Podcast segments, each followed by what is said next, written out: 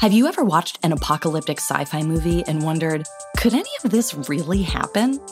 I'm Carrie Bechet, and on Hypothetical, we explore what if questions two ways through speculative science fiction and through insight from the world's most brilliant scientists. And spoiler alert, your favorite sci fi movies aren't nearly as far fetched as you may think.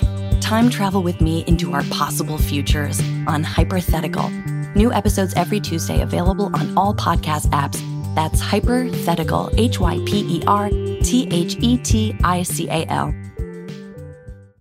This episode of Homestead on the Corner was brought to you by our supporters on Patreon. If you'd like to support the show, then please go to patreon.com slash homesteadcorner and check out our donor rewards.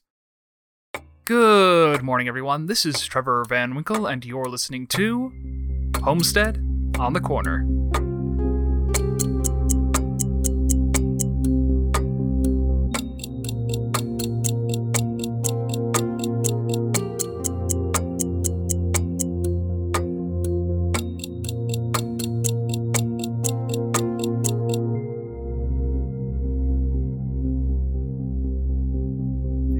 Dangerous business, Frodo, going out your door. You step into the road, and if you don't keep your feet, there's no knowing where you might be swept off to. These were the words of Bilbo Baggins to his nephew Frodo in The Fellowship of the Ring. They come almost immediately after Frodo and Sam leave the Shire, crossing the boundary between the familiar and unknown for the first time in their lives. They're on the first step of a long and treacherous journey to save the world, and Indeed, they have no idea where their feet will carry them. At this point in the plot, they just expect to get the ring to the elves and then go home. But even so, they've crossed a threshold, stepped out the door, and set off with a plan and a desire to fulfill. Their ordinary world has been disrupted, and things can't return to normal until they've completed their mission, or so they believe. In reality, the world they've always known will be forever changed by the new perspective and wounds they will carry with them afterwards. Indeed, there's no knowing where you might be swept off to once you cross over to that other side. Whenever you leave the well worn roads of the everyday, there is always a danger present. In medieval Europe, leaving the village and going out into the woods was a dangerous proposition, and fairy tales were told and retold to warn of the dangers of the forest, along with what might be gained if the brave and wise could overcome the wolves, witches, and fairies who dwelt beneath the trees. The seas were once treacherous and deadly, and even now they hold mysteries we have only just begun to comprehend. Yet beyond them were new lands to explore, new frontiers to find, and new discoveries to be made that would change the world forever. And now, the airless void between the worlds represents the last and greatest threshold for humankind to cross. A place so dangerous and alien that a few minutes in its grasp will freeze, boil, and suffocate your frail earthling body alone in the deep dark vacuum of infinity. Yet we keep going out there because. Well, just look at it. It's the universe, unbounded in every direction, full of unknown possibilities and alien worlds just as real and complex as our little blue marble of an Earth. Who knows what will happen out there? Who knows where we'll be swept off to? Within our lives, we cross many thresholds. We leave home for the first time, move to a new city, go to college, start a new job, make new friends, and form new relationships. Change, the lifeblood of both stories and our own lives, requires a move away from the familiar into something new and unfamiliar by its very definition. Whether by choice or by circumstances beyond our control, we are pushed out into the woods, past the shore, and through the atmosphere into a strange and alien set of circumstances. Whether we know what to expect or not, we are almost never practically prepared for the reality of living in them.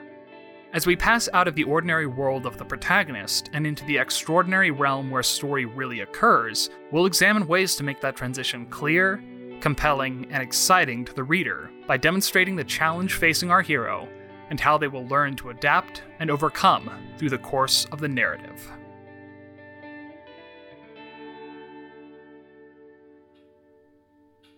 At every point in your writing, it's important to know where you are and where you're going but especially in your first act. So let's recap where we are. The Hook has introduced your protagonist's ordinary world and personal thesis, their flawed and incomplete way of looking at life, in a way that creates a compelling context for the reader. An inciting incident occurs that fundamentally disrupts the basis for that thesis, making it untenable or unsustainable. That is because the protagonist has just lost something, either physical or psychological, that they've used to define their sense of self.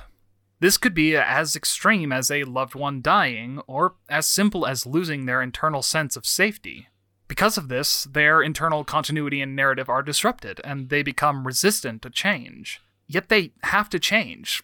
Either because of their own actions or the influence of an external force, their circumstances have changed, and they have to adapt in order to survive. Refusal to do so would lead to character death. Either a literal, physical death or a metaphorical one caused by a refusal to move and grow. It's at this crossroads that we now find ourselves. The character has an internal need that should be clearly demonstrated by now. A belief or pattern of behavior that either hurts themselves, a psychological need, and or others, a moral need. Their equilibrium and balance in life has been irreversibly disrupted. Much as they might like to go back to the way things were, the inciting incident makes that impossible. But they still don't have to progress any further down this path. We know that people can stay where they are and adapt to pretty much anything in life. Luke Skywalker could stay on Tatooine and take over his aunt and uncle's farm, or get a job as a bush pilot. Frodo could bury the One Ring in his backyard and just hope nobody finds it. Jean Valjean could just take Bishop Myriel's silver and hide away, continuing to live his life as a criminal and fugitive. But I think you can see the problem. If they refuse to change, they'll be destroyed. Valjean will eventually be caught by the police or killed by another thief. The ringwraiths will find Bag End, kill Frodo, and take the ring. And we all sense that if Luke doesn't join the rebellion, it would only be a matter of time before the Death Star appeared in the skies of Tatooine. The forces of antagonism are active in your story world before the narrative begins, only first appearing in the hook or at the inciting incident of your narrative. They are already moving towards their goal while the protagonist hesitates over whether or not to leave their comfortable little bubble. And whether or not they realize it, something about their circumstances or personality puts them on a direct collision course with those forces. If they don't start moving and preparing for that confrontation as well, they will be caught with their guard down and no way of defending themselves. This is why a refusal to change and adapt leads to character death. In a compelling story, the world cannot just be sitting by and letting the protagonist get along with their life in peace. Nor can it allow them to just retreat forever. The design of an antagonist or force of antagonism has to be such that they or it will pursue the protagonist to the ends of the earth if they try to escape. The biblical story of Jonah is perhaps the clearest example of this.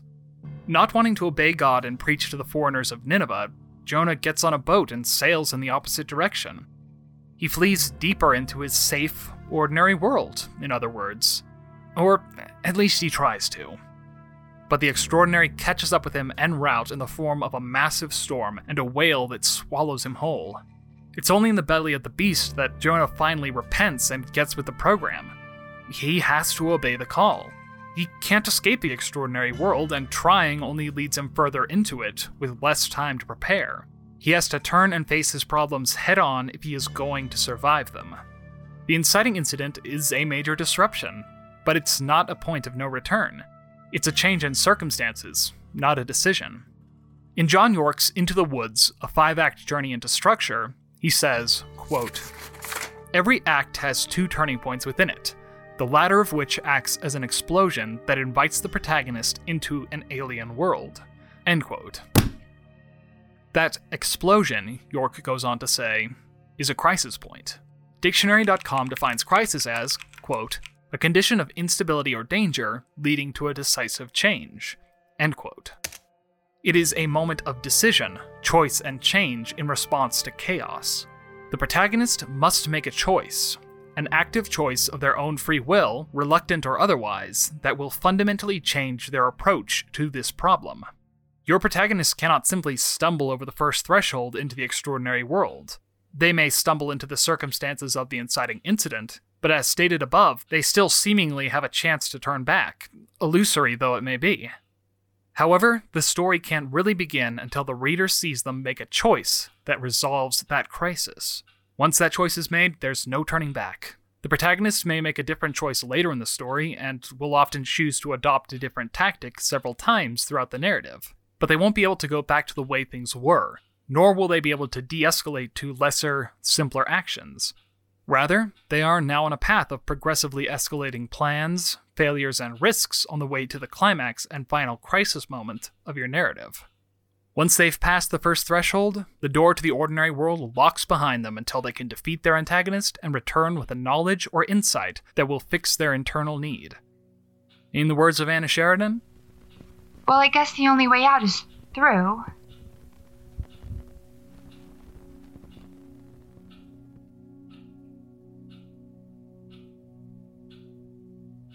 How do you make it clear that the threshold between the ordinary world and the extraordinary one has been crossed, though? In some stories, it's obvious. The protagonist makes a literal transition into a different world, physically separated from our own. This occurs most often in science fiction and fantasy. The Pevensies enter Narnia, Luke Skywalker leaves his planet, and the Doctor's companions leave their home in the time machine known as the TARDIS for the first time. Rowan returns to the Echo Wood, Captain Astor leaves homeworld aboard the Elementus, and Eli Barrett washes up on a deserted island with Anne Bonny. A physical departure from the familiar world is the clearest way to demonstrate the end of Act 1. However, this is far from the only way to demonstrate that a threshold has been crossed. The first variation on this technique is to have your protagonist enter a different space within the same physical world. A hero who is used to being on top of the socio-economic food chain ends up penniless and depressed on the streets, as in the first threshold of the film The Fisher King. Or it could happen in the other direction, such as in The Prince and the Pauper and the slew of homages and pastiches surrounding it. A sudden shift in status or power is just as extreme a change as moving to a new location. There are new rules to learn, new dangers and risks to face, and new characters to meet. This change places the protagonist in a different world just as surely as stepping through a magic wardrobe does. Another technique is to have the ordinary world be transformed by the arrival of the antagonistic force. In the case of a natural disaster or a strong personal antagonist, their presence can alter the very landscape and rules of the world. One strong example is the rise of the Joker in The Dark Knight, as he transforms Gotham City into a nightmarish version of itself, one where no one is safe, the old rulers are no longer in control, and fire trucks burn in the streets. This reflects the battle for Gotham's soul throughout the film. There are two versions of the city, and the audience gets to see both Gotham as Batman sees it, and Gotham as the Joker sees it. One represents the thesis, the ordinary world, and the other the antithesis, Batman crosses that threshold when he is forced to play by the Joker's rules and fight him in a penthouse full of socialites rather than in the shadows. This same effect can be achieved in less grandiose, genre focused stories. When someone close to us disappears out of our lives, it fundamentally changes the emotional tone and social rules of the world we operate in. Until a new equilibrium is found, the home that normally represents our ordinary world is transformed into an ever shifting shadow of its former self an ordinary world that has been made unfamiliar by changes within it. This is often the case in domestic and family dramas that are set in a single location, where the crossing of the threshold cannot be signified by a change in location or status. Occasionally, these techniques are mixed and recombined in a variety of interesting ways. For instance, in Star Trek The Next Generation, the structure of the show and the budget constraints that defined it meant that many episodes took place entirely on the USS Enterprise, a standing set that could be used and reused ad infinitum. In the pilot episode Encounter at Farpoint, the first appearance of the powerful Q entity, the antagonist of the episode and, to some extent, the series itself, signals the inciting incident. However, Captain Picard's choice in response to this is to flee, at which point Q teleports the crew into an illusory courtroom to stand trial for humanity's actions. In this series of events, we have crisis decision, an attempt to flee the call to adventure, and a crossing of a threshold, in this case physically. But when the crew are returned to the Enterprise, they don't truly leave the extraordinary world. They know they are being tested by the Q, and they can't escape his influence by running away. Another example? In the Doctor Who episode Heaven Sent, the Doctor faces off against a monster made of nightmares in a shifting, maze like castle he cannot escape. The first act sees the Doctor arriving in this mysterious place, briefly examining his surroundings, and then facing the Veil, a terrifying projection of his own fears, created to scare him to death. Backed into a corner with no means of escape, he decides to jump out of a window, narrowly avoiding death by carefully calculating a way to survive his fall, while he's already falling. We follow the Doctor into his own head, where he visualizes himself in the TARDIS, explaining the solution to his already dead companion, Clara. Heaven Sent really is a remarkable piece of science fiction because it dramatizes grief within the plot, using the Doctor's memory of Clara to push him towards change and growth in the wake of her death. In many ways, this memory of Clara is the antagonist, and when she first appears on screen, she provides the break into Act 2 for a complex story that, by the end of it, spans billions of years.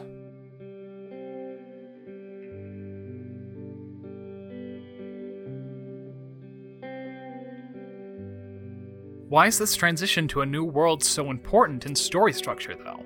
Why can't the protagonist change in a consistent, singular world? Don't people change within their normal worlds all the time? It may be a debate for psychologists and philosophers whether people really change in that way, but in stories, it just doesn't happen that way. Characters don't change deeply because they want to or because they decide to. They decide to cross the threshold to face their demons to protect what they love, but they don't choose to change on their own. And the simplest reason for this fact? The first and most fundamental law of good storytelling show, don't tell. I think we all roll our eyes a little bit when someone tells us that a seemingly inane experience resulted in their life being changed forever. Whether it's a vacation or some kind of spiritual retreat, we don't entirely believe people when they tell us they're a changed person because of it. Perhaps the experience really was life changing, but we don't see it that way from the outside. In our lives, change occurs slowly and almost imperceptibly, and only happens suddenly in response to crisis and trauma.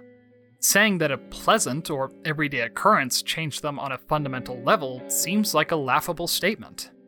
Again, storytelling is life amplified. What is hidden, subconscious, and internal must be made external, shown rather than told. This, of course, means different things in different mediums. In novels and other works of narrative fiction that allow the reader to get inside the character's head, it means creating a believable and consistent internal monologue, one that will convincingly show their transformation. In those cases, the threshold to be crossed is a mental one, a shifting of attitudes or change in thought patterns that indicates the stakes of the external world have increased, whether or not anything has physically changed. In theater and other live performance based media, conflict is primarily shown through dialogue and relationships between characters. The shift in the character's world has to be demonstrated and explored using these tools, and the beginning of a major interpersonal problem is usually the indicator that the first threshold has been crossed. And in visual mediums like film and television, the conflicts are most often external or social. Because of this, the break into Act 2 most commonly features a change in physical location. By focusing on the strengths and unique tools of your particular writing medium, you can find ways to make the transition to the extraordinary world effective within the story and show an increase in stakes. This is the second reason the protagonist needs to leave what they're used to at the end of the first act. The stakes need to escalate once the hero sets out. If they don't, the reader won't really believe the protagonist can change as a result of this story. It may be a cliche, but nothing ventured, nothing gained is truer in storytelling than it is in life. If the protagonist doesn't take a genuine risk crossing the threshold and beginning their journey, or if the reader or audience doesn't feel like they're taking a risk, then whatever the protagonist gains, physically or emotionally, will feel unearned, forced, or contrived. Take this example story. Bill went into his garage one morning, found a $100 bill on the floor, and decided to invest it. Within three years, he was a millionaire. Now, maybe it's possible that it happened as simply as that, but it's not likely, and more than that, it feels false. Intuitively, we try to fill in the gaps. We know there has to be more to the story for it to be, well, a story. We know that no character gets that rich that quickly, easily, or ethically. The story would either be about how Bill beat impossible odds and took incredible risks, or how he sacrificed his morality and soul to gain material wealth at the expense of others. The pursuit of happiness, or breaking bad, in other words. Without risks, without stakes, there is no story. And we rarely feel there's anything at stake when we're within our own sphere of influence. Generally, even when our lives are miserable or out of our control, we believe we can manage things better this way than if we stepped out of line and tried something different. Our boss might be annoying and controlling, but at least they're a known quantity in our lives. Leaving our job to seek greener pastures always carries the risk that our new situation will be worse than the old. The same with any relationship, personal or professional, even our relationship with ourselves. We may not necessarily like who we are as people, but at least we have a vague idea of who that person is. Choosing to take a step towards change, be it going to therapy, seeking help with an addiction, or going on a journey of self discovery, is inherently brave, but harbors the same risks as any other awkward, unknown change. We don't know who we'll become at the end of this. There's always a chance that we'll end up worse off, push away the people we love, or lose our sense of self in the process. Our brain runs the calculation. Nothing ventured, nothing gained, nothing lost. Except, as we talked about last time, our sense of self isn't static. It doesn't remain the same if we leave it alone. It corrodes, festers, and dies if left to its own devices. If nothing changes, everything ends. A refusal of the call to adventure is not an escape from risk, but a surrender to the inevitability of time and mortality before death. It is a rejection of the possibility of personal growth and change at the point when it is most likely to occur. It's choosing to listen to fear rather than one's own soul, and for a character who does this, it's the choice that leads them to become a tragic example. They must step into the realm of uncertainty, ambiguity, and dynamic change despite every impulse telling them to remain where they are.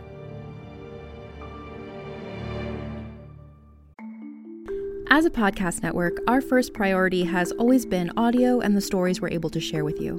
But we also sell merch, and organizing that was made both possible and easy with Shopify.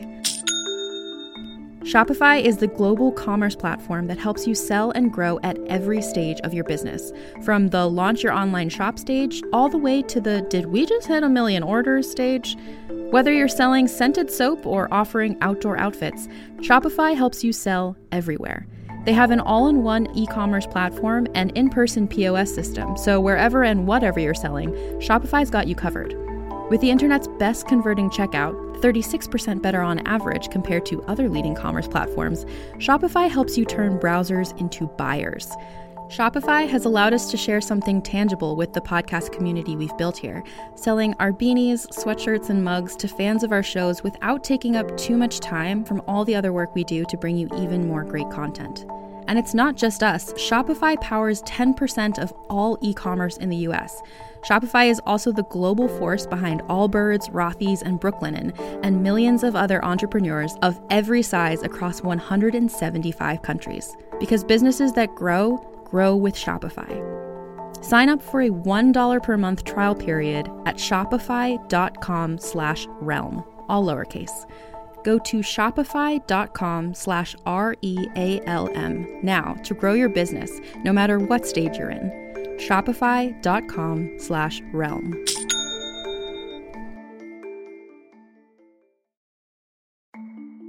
As a podcast network, our first priority has always been audio and the stories we're able to share with you. But we also sell merch, and organizing that was made both possible and easy with Shopify. Shopify is the global commerce platform that helps you sell and grow at every stage of your business, from the launch your online shop stage all the way to the did we just hit a million orders stage. Whether you're selling scented soap or offering outdoor outfits, Shopify helps you sell everywhere. They have an all in one e commerce platform and in person POS system, so wherever and whatever you're selling, Shopify's got you covered. With the internet's best converting checkout, 36% better on average compared to other leading commerce platforms, Shopify helps you turn browsers into buyers. Shopify has allowed us to share something tangible with the podcast community we've built here, selling our beanies, sweatshirts, and mugs to fans of our shows without taking up too much time from all the other work we do to bring you even more great content. And it's not just us. Shopify powers 10% of all e commerce in the US. Shopify is also the global force behind Allbirds, Rothy's, and Brooklinen, and millions of other entrepreneurs of every size across 175 countries. Because businesses that grow, grow with Shopify. Sign up for a $1 per month trial period at shopify.com slash realm, all lowercase. Go to shopify.com slash R-E-A-L-M now to grow your business, no matter what stage you're in. Shopify.com slash realm.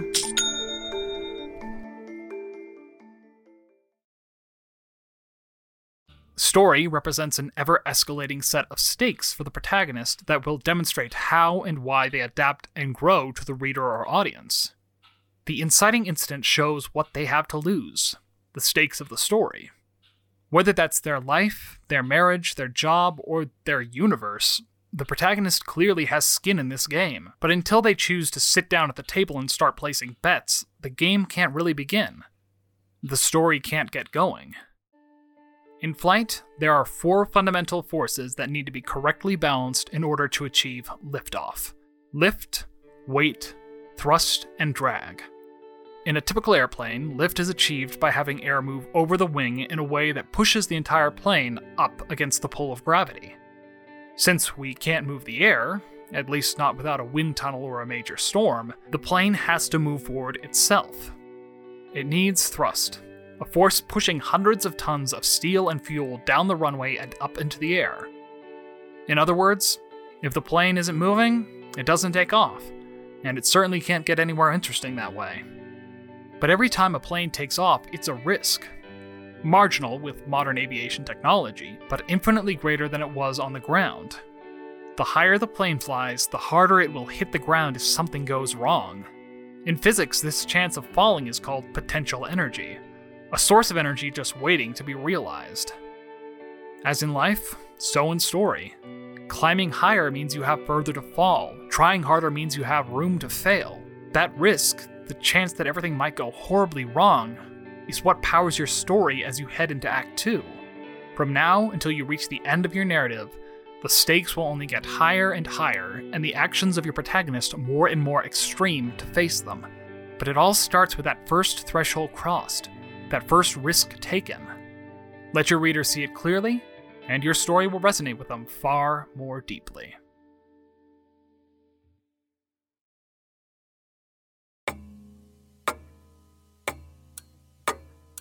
Thank you for listening to this episode of Homestead on the Corner.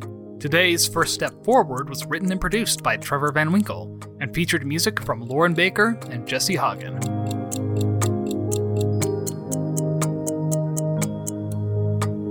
Speaking of new ventures, our brand new fiction podcast, The Sheridan Tapes, just launched last Friday. To find out where to listen to it, head over to thesheridantapes.com for show links and more info. In the meantime, follow us on Instagram and Twitter at Trevor underscore VW for updates on both of our shows, and check out patreon.com slash homestead corner if you want to support our little production team.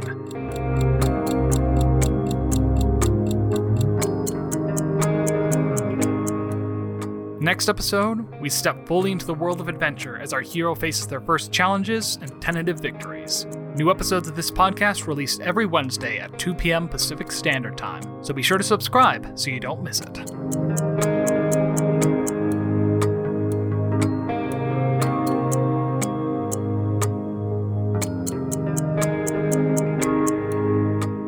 Well, that's about all for now. From the homestead on the corner, have a great day and keep writing.